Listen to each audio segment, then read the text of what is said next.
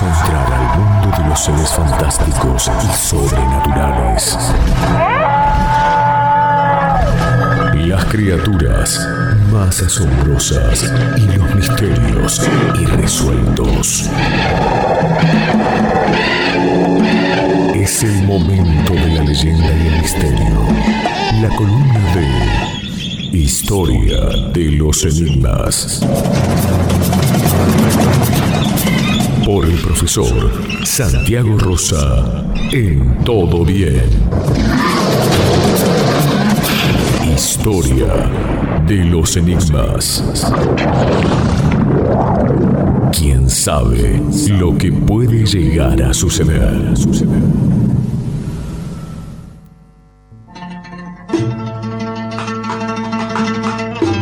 Santiago querido, Santiago adorado. Hacía rato que no lo recibía con, con esa presentación. ¿eh? ¿Cómo anda Santiago? ¿Qué tal? ¿Qué tal? Es verdad, Diego. Hoy vamos a hablar de un tema que nos viven pidiendo nuestros oyentes. La música de la cortina ya lo sugiere. Pirámides, faraones y momias. Y le voy a pedir en, la parte, en el último tema de las momias a nuestra compañera Daisy ¿Cómo te va, Daisy? Hola, Santi, buen día, ¿cómo estás? te voy a pedir ayuda en la parte de las momias para que me, me digas qué series puede ver la gente, que nos, que nos recomiendes. Así que vamos a llegar a, esa parte también. Con placer. Cuando hablamos de pirámides, faraones y momias, eh, hablamos eh, de, muchos misterios a la vez, porque pirámides no hay solamente en el antiguo Egipto y momias tampoco, pero hoy nos vamos a referir exclusivamente a las pirámides y a las momias de, Egipto, ¿no? Egipto, un país que algunos eh, arqueólogos la, cifran al principio de esa civilización en 4.000, 5.000 años y son entre las siete maravillas del mundo las pirámides de, Egipto una de las eh, de los grandes monumentos de la antigüedad todavía en pie. Que aún Santiago es, es, un misterio de cómo, cómo hombres construyeron eso en, en esa época, ¿no? Acabas de decir algo controvertido porque los científicos siguen preguntándose cómo los hombres construyeron las pirámides, pero quienes investigamos los temas ocultos decimos que tal vez no fueron los hombres los que hicieron ah, esas ah, pirámides. Ah, y acá estoy hablando desde, desde mi oficina, desde mi biblioteca, con la puerta cerrada, que mi esposa es historiadora y que puede venir a corregirme en cualquier momento a chancletazos. No, cerra con llave, cerra, con llave. Tomo ese recaudo, porque los científicos van a decir, Santiago, no podés decir semejante cosa. ¿Quiénes entonces construyeron las pirámides? Nosotros vamos a poner un gran no lo sé. Eh, estas pirámides, eh, cuanto más se las estudia, ofrecen cada vez mayor número de interrogantes. No se puede explicar por qué las pirámides de Keops, Miserinos y Kefren puedan tener la misma disposición que tiene la constelación de las Tres Marías, que son el cinturón de, tienen en la disposición de los mapas celestes, esas pirámides, la misma estructura. ¿Por qué? Porque las pirámides, si vamos a buscar en la ciencia o en, la historia como disciplina, o en la arqueología más bien, vamos a encontrar que en realidad se consideran como monumentos funerarios. ¿Qué significan? Que la función de las pirámides sería que fueron construidas para albergar a un difunto después del término de su vida. Ahora, ¿qué pasa si hacemos la pregunta al revés? ¿Hicieron las pirámides para enterrar a los difuntos? ¿O enterraban ahí a los difuntos porque esos lugares donde están las pirámides estaban conectados con puntos energéticos de la Tierra? Y ahí entramos en una teoría de determinados canales energéticos que hay a lo largo de la Tierra que coinciden con el emplazamiento de la arquitectura sagrada de templos como son las pirámides porque ya si decimos que una pirámide no es solamente un monumento funerario, sino que es un templo, ¿sí? un lugar donde se tributa la veneración a la divinidad o a las divinidades, ya que los egipcios tenían muchas divinidades. Y hay algo muy curioso, viste que a veces cuando se habla del cristianismo, voy a decir algo controversial, ¿eh? cuando se habla del cristianismo, que se dice que, que Jesús hablaba de que el templo, las paredes del templo, y hay una controversia de por qué se construyeron iglesias, si Jesús no iba a enseñar a la sinagoga, pero sus enseñanzas la daba al aire libre y, se reunía, digamos, en lugares específicos con sus discípulos o con el pueblo, pero eh, dónde viene toda esa tradición eclesiástica de los monjes, o, dónde viene toda la tradición monacal del cristianismo, la vamos a hallar, ¿saben a dónde? En el antiguo Egipto y en el origen de las castas sacerdotales, eh, con todos los atributos, porque los faraones, que eran los reyes del antiguo Egipto, eran en realidad especie de sacerdotes sagrados. Mucho más que eso lo consideraban los egipcios, los consideraban casi dioses en sí mismos porque tenían un contacto estrecho con la divinidad. Hay que agregar que eh, a no todos los no a todos los, los, muertos los egipcios los ponían en las pirámides, sino que se ponían a, personas que uno cree que porque eran altos dignatarios, reyes o funcionarios de elevada categoría los ponían allí, pero se cree y se sabe que eh, tal vez era el grado de adelanto espiritual que tenían lo que les permitía estar en esas pirámides. Las primeras pirámides que se, eh, que se conocen en Egipto se llaman las mastabas. Las mastabas eran una especie de, pirámides truncas construidas de adobe, porque una vez ve la pirámide y dice, está rodeado de, arena, ¿de qué le hicieron? De arena. O uno puede decir, no, no, inmensos bloques de piedra también. Pero en realidad pensemos en que eh, la clave del desarrollo de tremenda civilización, si nosotros pensamos en el territorio de este país que vamos a ubicar, en la región noreste de África, a orillas casi del, mar Mediterráneo, en cuyo delta vuelca sus aguas el río Nilo, esta civilización tuvo contacto con otras civilizaciones. Hoy por hoy ese territorio que es el antiguo Egipto atraviesa 10 países. En la, actualidad en ese territorio hay 10 países. Ese río que por mucho tiempo se creyó que era el más largo del mundo y que después empezó a competir eh, en el largo con el Amazonas, porque se, se cree que el Amazonas es el río más largo del mundo, tiene una característica particular, el Nilo, que corre de sur a norte. No todos los ríos corren de norte a sur, ¿sí? sino que este corre de sur a norte como muchos otros ríos, no es el único río, pero es un río extraordinariamente eh, caudaloso que merced a un periodo de inundaciones se desbordaba y hacía que las regiones alrededor fueran muy fértiles y había una especie de, barro, por así decirlo, de sustancia de tierra fértil, de limo, que permitía el desarrollo de la agricultura, una agricultura que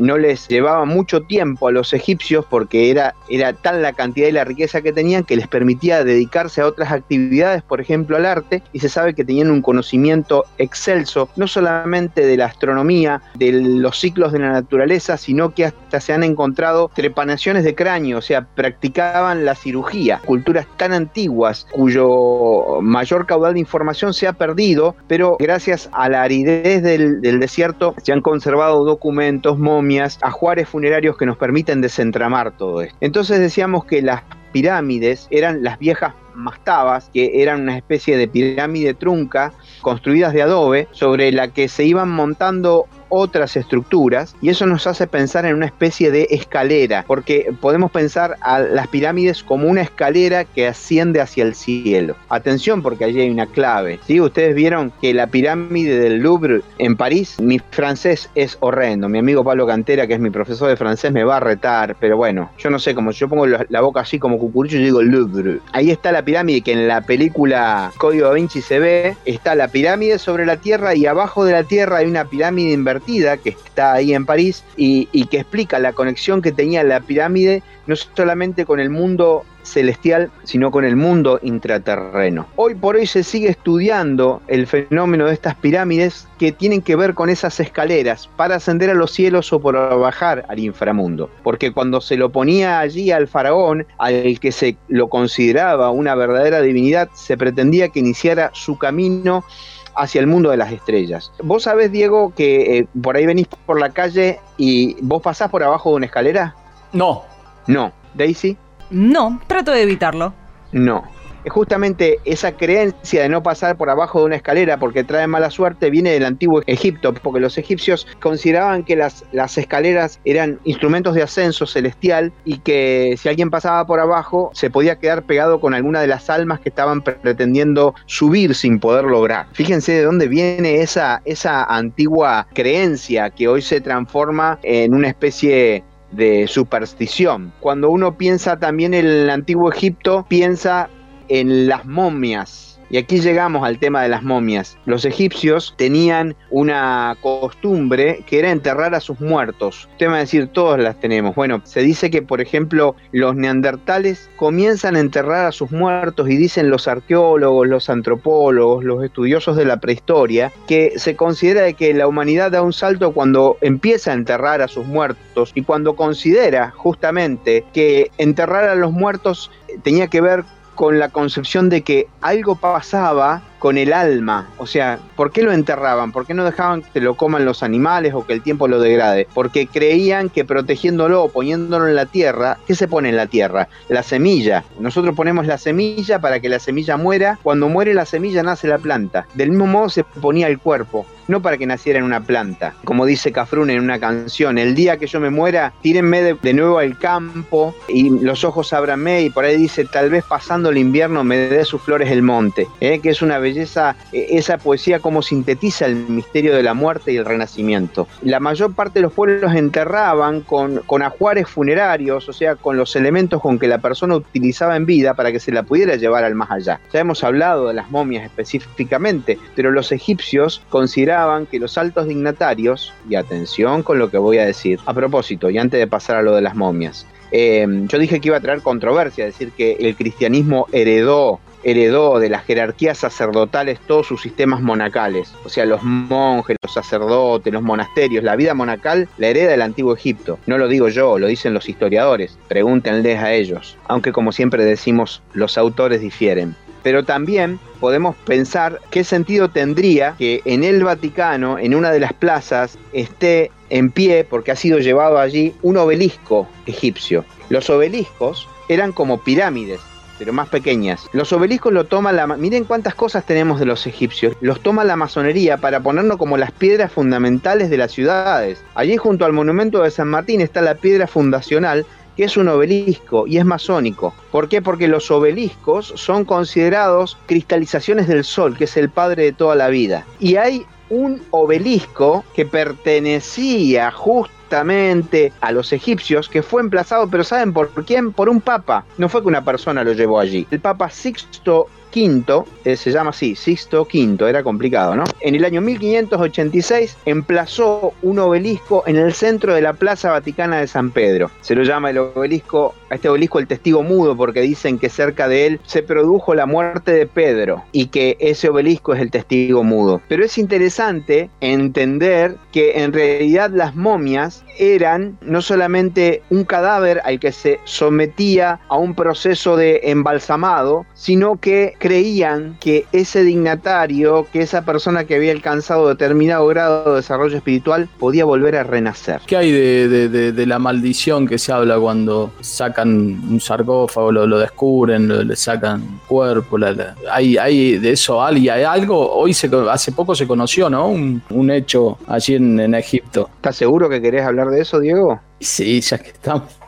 Ya que estamos, no, mirá. No, no, te quiero sacar de. No, no, no, no, ya está. No, no, no. Yo porque después sé que soñás y esas cosas, pero ya que estás, bueno, lo voy a contar. Yo quisiera que ustedes estudien el tema de la tumba de Tutankamón, que fue la primera columna que hicimos justamente, donde se habla que eh, Howard Carter, que en realidad era un arqueólogo aficionado, no era un arqueólogo, que es el que, el que abre, el que descubre la, la tumba de Tutankamón. Y los egipcios sabían que existían, porque existieron siempre los ladrones de tumbas. Ahí vamos a hablar de Lara Croft, para los jóvenes que nos están escuchando, de la, famosa ladrona de tumbas. De hecho, algunas pirámides tienen algunos pasadizos para que estos ladrones de tumbas se perdieran. Pero cuando llegaban a la tumba, ¿sí? en la entrada de las tumbas, había inscripciones mágicas con maldiciones para quienes las profanaran. Y Howard Carter y la mayor parte de su equipo murió misteriosamente de distintas enfermedades. ¿sí? Unas enfermedades típicas del desierto que no sufrían los lugareños. Otro dice que se, eh, eh, se cortó afeitándose y esa herida se, se le infectó. Se produjeron hechos extraños cuando se trasladó la tumba de, eh, de Tutankamón que está en el Museo de Londres y en torno a los museos donde están las momias, nosotros tenemos una momia acá en la ciudad de La Plata ¿Sabías eso? Hay una momia porque en algún momento un, había que hacer la presa de Asuán, entonces eh, se iba a inundar un lugar donde había toda una ciudadela sagrada. Esa ciudadela se, se cambió de lugar, que se llama Abu Simbel, esa ciudadela, y el gobierno argentino participó, mandó, digamos, operarios para que trabajaran allí y como premio le enviaron una momia que está en el museo Florentino Ameguino, creo que es el museo que está allí en, en La Plata. En los museos donde hay momia pasan cosas raras, lo dicen los guardias de los museos. Se encienden luces, se producen ruidos y muchas veces cuando se movilizan pasan cosas extrañas que están documentadas y que los propios trabajadores de los museos prefieren callar por miedo a la burla o al descrédito público pero esto existe. Cuanto más la maldición para quienes abren y profanan esas tumbas, porque se dice que estas tumbas no solamente guardan el cadáver eh, de aquellos faraones o de aquellos seres que habían alcanzado determinado grado espiritual, sino que además existen, y ojo con lo que vamos a decir, en el, en el mundo existen muchas tumbas de momias vivas. Hay muchas momias que están vivas. Usted me va a decir, ¿cómo que están viva una momia? La persona cuando muere, muere. Pero ¿de qué hablamos cuando hablamos de la muerte? ¿De la muerte celular? ¿De la muerte espiritual? Los egipcios consideraban que el alma se desprendía del cuerpo. El alma al que llamaban el Va, o el doble etérico o, la parte astral se desprendía del cuerpo y que eh, llegado el momento podía volver a renacer. Algún día vamos a hablar también de de las momias de los monjes tibetanos que entraban en un estado de catalepsia que les eh, permitía de alguna u otra manera, yo estoy escuchando ruidos raros de momia y ya me está dando escalofríos, te digo, ¿eh? les permitía renacer a la vida, volver en algún momento. O sea que no todas las momias se han encontrado. Algunas se encontraron y las tumbas que se profanaron tuvieron grandes maldiciones para quienes lo hicieron. Bueno, Daisy, vos has estado indagando en el mundo de, las series y de las películas que hacen un poco eco de esto de, de comitivas científicas que encuentran una momia y que de pronto se desata una maldición. Sí, Santi, em, hoy voy a hablar particularmente de una película para no marear mucho a la audiencia, pero es una película que para mí es muy rica en cuanto a detalle y contenido. Para algunos van a decir, pero era una película de ciencia ficción. Claro, si no prestaron atención a los detalles. Voy a hablar sobre la película de La momia, una película que, em, si bien es recordada porque surge en el año 1932, con un guion bastante particular, que fue el guion de John Balderstone, que había sido uno de los corresponsales justamente que informaron sobre la apertura de la tumba del rey Tut. ¿Qué pasa? Él lo vio, así que eh, prácticamente tiene un toque de legitimidad esta película que cuenta la historia de el sumo sacerdote momificado llamado Inhotep, que después, años posteriores, vamos a ver y vamos a conocer un poco más sobre este rey Inhotep y Anaxunamun, que es la historia de, de un amor prohibido. ¿Cuándo la vimos? La vimos cerca del año 2000, allá con la protagonización de Brendan Fraser, en donde se acentúa, vuelve a retomar esa historia del 32, esa película que se había metido, que fue muy buena para aquel entonces, y que la vuelve a traer Hollywood a la pantalla grande. En este caso, fueron dos películas, vamos a hablar de algunas de ellas, pero quiero abocarme a los detalles particularmente. Esta película se centra en el año 1290 a.C., cuando cuenta la historia de eh, este amor prohibido sobre mm, eh, Inmotep, que era el sumo sacerdote, y Anaxunamun.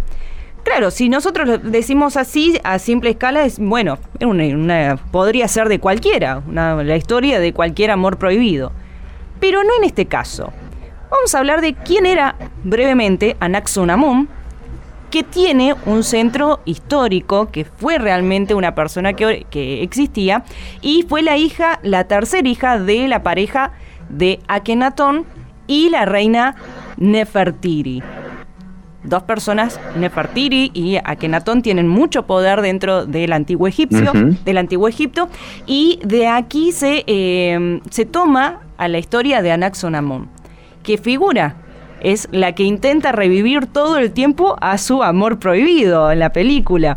Bueno, e, ese es un detalle muy importante porque tiene un centro grado y peso histórico que realmente eh, está escrito y que se muestra en todos los papeles de los historiadores y demás.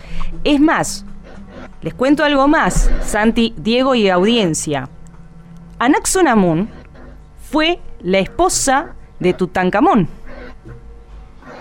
Claro. Entonces ahí viene un peso muy, pero muy grande, porque más allá de que queda viuda después del reinado de, de Anaxonamun, y que lo estaba contando Santi cuando abren descubren primero la tumba y después cuentan estas historias de que eh, muchos murieron de forma prematura, incluido quien financió la búsqueda de la tumba de Tutankamón, dicen que murió por la picadura de un mosquito. Qué curioso, ¿no? Qué curioso, como muchos de, los que estaban de las ahí. Siete plagas del antiguo Egipto, los mosquitos. Bueno, y hablando de plagas, también se ve en la película el sacerdote Inmotep, que era un sacerdote que tenía muchos poderes, invoca las diez plagas de Egipto. Así que, Santi, estás bien ahí, porque eh, justo es algo y es un detalle que se ve claramente en la película, cuando Inmotep empieza a recuperar sus poderes, que va a buscar a cada uno de los que fueron los principales en abrir la tumba, dice, ah, sí, vos abriste la tumba, yo te voy a ir a buscar. Y empieza a desatar las plagas de Egipto, las 10 plagas de Egipto. Y ese es uno de los detalles que también se ve en la película. Por eso digo que eh, a veces decimos, no, es una huevada lo que estamos viendo en la tele, cambialo, eso es pura ciencia ficción. Bueno, pero esta película realmente tiene muchísimos detalles. Está también el detalle de los Medjay. ¿Quiénes eran los Medjay? Que eh, los vemos representados como los que andaban a caballo, los que estaban los hombres del desierto bueno, los Medjay fueron mercenarios que después con el paso del tiempo fueron convirtiéndose y tomando em, en una guardia de élite, fueron entrenados como policía, fueron entregados como militares y tuvieron a cargo a algunos soberanos del antiguo Egipto. Estos son los Medjay que también están en la película de la momia 1 y 2, como digo, la película de 1900 protagonizada por Brendan Fraser. No hablo de la de Tom Cruise porque si bien es más reciente y por ahí la tenemos más fresca en la memoria, em, ya juega más con el lado de la ciencia ficción y de la fantasía. Pero deja de lado muchos de los detalles que sí se ve claramente en esta película que está protagonizada, como les contaba, por Brendan Fraser. Un dato más, Santi y Diego, que está bueno que, que lo veamos, la ciudad de los muertos. La ciudad de los muertos se descubre allí en la película, cuenta la historia de que es una ciudad oculta, que no está a la vista de todos, sino que se muestra la ciudad al amanecer. Em, allí es donde se descubre por primera vez la, figura momificada de Inmotep, y allí es donde también se descubre el libro de los muertos, de cual con la lectura correcta le da vida a este sumo sacerdote que después trae todas las plagas juntas para poder reinar, porque él busca después revivir a su antiguo amor, que era Naxonamun, y darle vida también a sus antiguos sacerdotes y así conquistar el mundo y dominarlo. Bueno, muchos detalles tiene esta película. Yo la verdad que si la vieron, vuelvan a ver, pero presten atención a los detalles. Esto es muy importante porque eh, pasa y deja de ser cuando cambiamos la, visión y prestamos atención a estos detalles que yo les nombro, es como que decimos, ah, mira vos, esto no, no lo tenía en cuenta, o esto lo pasé desapercibido, o de verdad había existido Naxon Amun. Bueno, estas cosas son buenas, que eh, buscarle un fundamento histórico que lo tuvo, más allá de que te puede o no gustar la película en sí, la historia está muy buena. Mirá vos. Eh, yo voy a tomar una, eh, Santiago Daisy, de, de una oyente eh, que me dice que es, prácticamente nueva, que está en Netflix, una película, Los secretos de la tumba de Sakara. es una ah, peli, documental, ella la vio, dice que está, está muy buena. dicen que con ese descubrimiento cambia la historia del antiguo Egipto eh, así que bueno, eh, otra, sumamos otro título para que agenden. Los secretos de la tumba de Sakara, Sakara con, con doble Q se escribe, para que la busquen allí en Netflix si la quieren ver, ¿eh? los que se animen. Es muy linda, muy lindo documental, lo vimos antes de anoche, no deja de maravillar las cosas que se encuentran eh, en Egipto y sobre todo aquellas cosas que tienen que ver con los nuevos descubrimientos que como vos decís Diego, revolucionan el conocimiento, porque eh, los egipcios no solamente momificaban personas, sino que momificaban animales a los que consideraban sagrados y allí, no les quiero spoilear la película, aparece la momia de un animal muy particular, que cambia la concepción de eh, que tenían los egiptólogos. Aparte te muestra cómo se trabaja eh, en torno a una tumba, cómo se, se,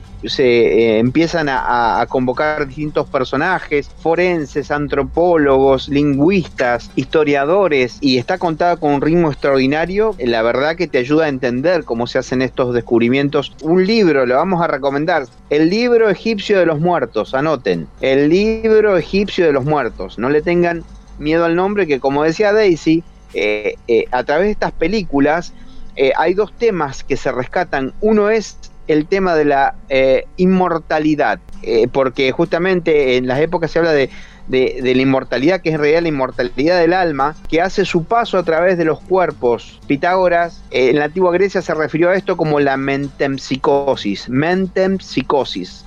O sea, que era el, el, el derroteo, el viaje que hace el alma a través de los cuerpos. Mirá qué lindo para pensarlo así, ¿no?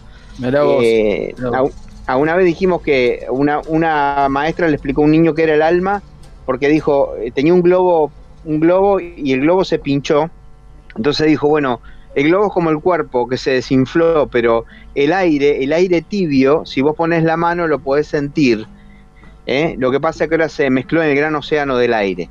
Y aunque el alma no la podamos ver, los antiguos egipcios sí lo podían percibir. Este libro se concatena con el libro tibetano de los muertos, otro libro que ustedes pueden leer, o el libro del bien morir, que es un libro medieval, que eran libros que leían las personas que estaban digamos, estudiando o preparándose toda su vida para el momento de la muerte, que para nosotros es dramático, pero que para estas culturas tenía que ver con una liberación. Yo quiero cerrar esta columna agradeciéndole a los oyentes que mandan los mensajes, que nos están escuchando atentamente, pero si querés con una práctica, Diego. Esta práctica es para la salida en astral. ¿Qué significa salir en astral? Significa que cuando uno duerme, el alma abandona el cuerpo, pero unida por lo que los tibetanos llamaban el cordón de plata. No es una práctica que implique ningún peligro. Porque algunos dicen, no, es peligro salir en el astral porque te puede cortar el cordón de plata y te morís. No, no es ningún peligro. Hay que ponerse en la cama, boca arriba, o de espaldas en la cama al momento de dormir. Hay que combinar el sueño con la vigilia. Es algo difícil que se consigue en la meditación, se llama la duerme vela. Es cuando uno está, viste, durmiéndose, que escuchás que el despertador viene de lejos, de lejos, y abrís los ojos y por ahí está el despertador sonando. O sea que estás en una región entre el sueño y el despertar. Te pones de espalda cuando estás, estás por ir a dormir, pero replegás las piernas para que te queden ambas rodillas levantadas. Apoyan las manos y la espalda en la cama y recogen ambas rodillas y le van a quedar las piernas. Cuando te empezás a dormir, el sueño hace que se venzan las piernas para un lado o para el otro. Pero eso es lo que te ayuda a seguir, porque esto no es para cualquiera, es para los que tienen constancia. Y uno tiene que imaginar las pirámides de Egipto en la mente, solamente tiene que estar ese pensamiento, no importa cómo se las imagine, no, no se ande complicando de, la de Kefren, la de Keops, la de Miserinos, no, no, no, no. Usted imagínese las pirámides que quiera y va a pronunciar lentamente, en forma mental, para no despertar el cónyuge al lado, porque pasa que a veces la persona que está al lado dice, ¿qué estás haciendo? No, el profesor Santiago Rosa me enseñó que, no, lo voy a ir a buscar, ¿a dónde vive? No. Tiene que pronunciar la, la palabra faraón, pero alargando cada una de las sílabas. Entonces, empieza mentalmente a decir la F, fa hasta que se queda sin aire, o usted que imagina que se queda sin aire, vuelve a pronunciar ra. Ahí es como si faraón fuera escrito con R, no con R. Ra. On. Y así, en tres partes. Y se adormece pronunciando esta frase. Y después, si, si puede, porque va a tener experiencias, no se las cuenta a nadie. Escríbala en un librito y empiece a estudiar sus sueños, que es el principio del autoconocimiento. LU5 Podcast.